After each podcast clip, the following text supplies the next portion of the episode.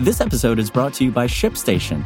You know, some things take a lot of work, like sending little robots to far off distant planets. And just as that's challenging, so too is running a successful e commerce business, especially when there's so much to do.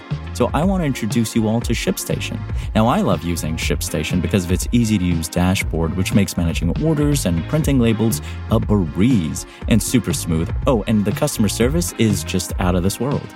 It's exactly what you need to help grow your business. Sign up for your free 60-day trial at shipstation.com slash technews. That's shipstation.com slash technews. NYC selective high schools will not consider test scores in admissions, angering some parents. It's Friday, September 29th, and this is your New York Daily News. Before today's top story, New York City is in for a second straight soggy weekend with heavy rain and flash floods forecast Friday and Saturday that could make it tough to get around town. Heavy rain was predicted to hit the city starting Thursday evening and lasting for much of the weekend, with the heaviest rain falling on Friday. Parts of the New York region could see more than five inches of rain that could at times fall at a rate of one inch per hour, forecasters said.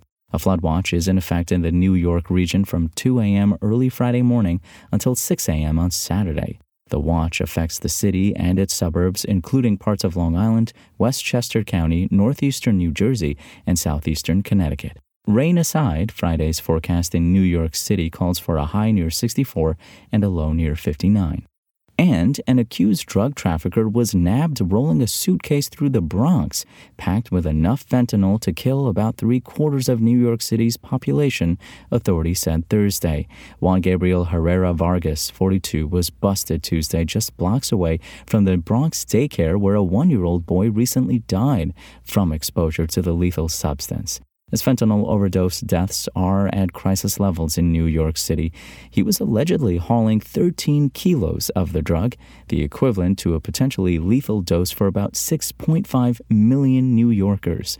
The city health department, in numbers released earlier this week, found the Bronx had the highest overdose death numbers in the boroughs, with a rate of 73.6 per 100,000 residents. Since 2019, the overdose rate has more than doubled in the Bronx, as well as in Brooklyn and Queens. Find these stories and more right now at nydailynews.com. New York City selective high schools will not consider state test scores in admissions over the objections of parents who pushed for what was originally an emergency measure that was to end after the pandemic, education officials announced Thursday. While some parents argue the scores offer an objective measure, other families and advocates praise the move as providing better access to the system's most popular programs for kids who historically struggle with standardized exams or parents without the time to figure out what application materials each school requires. Applications for high school open Tuesday. The process is notoriously convoluted and high stress for public school families, often benefiting those who have the time and savvy to research programs and even hire independent consultants. But it's been subject to a series of revisions in recent years as education officials responded to limitations imposed by the pandemic, plus the opportunity to rethink a process that historically exacerbated racial disparities at the most in demand schools.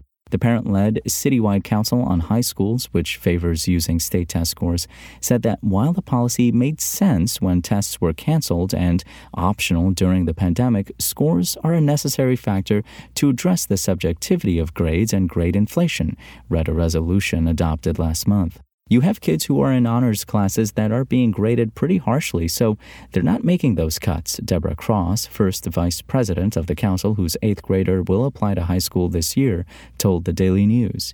Parents supporting the elimination of test scores say it opens the door to a more diverse group of students.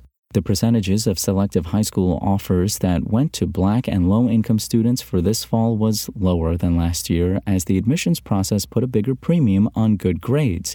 According to Education Department data, together, black and Hispanic students received roughly half of screened offers, despite making up 65% of the city's public school enrollment, data show. Following last year's methodology, applicants will again be grouped by the average of their final grades in core subjects from seventh grade.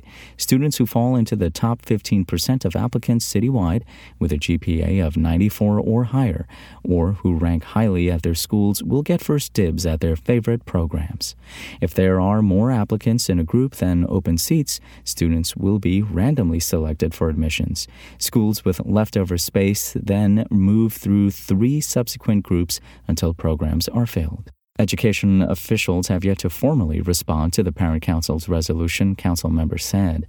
Let's continue to have a dialogue, said Chief Enrollment Officer Sarah Kleinhandler at the meeting. We heard you on this and we're not putting it away. We're thinking about it. We want to continue to think about it with you guys. The city's nine specialized high schools, including Stuyvesant High School and Bronx High School of Science, rely on a single test for entry and do not follow the policy set for screened high schools. High school applications close on December 1st, and for the first time, enrollment officials told parents when offers will be released March 7th. For more on this story and for the latest in New York City politics, visit nydailynews.com and follow us on social media at nydailynews. Thanks for listening. My name is Imran Sheikh, and we'll talk more on Monday.